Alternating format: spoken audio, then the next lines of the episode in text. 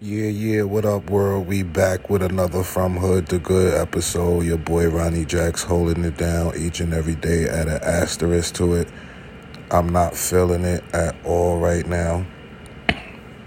Um, woke up pissed, just adjusting to this whole not being able to walk thing, adjusting to the lifestyle required to build several streams of income, adjusting to not being a wolf like how I want to. That's the main thing. But I'm glad I came up here to make this little transparent episode right here where um yeah, I know I've said it. I know you probably heard it, but not feeling it is exactly what it sounds like a feeling.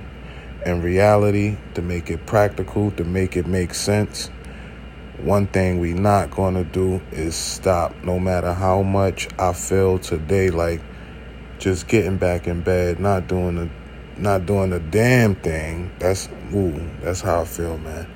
But one option is not to quit, man. So in your journey, I'm going through it. I'm pretty sure if you've done it, you felt it. Pretty sure if you're not doing it, you're gonna feel it. You're gonna feel like, and it's gonna happen a lot.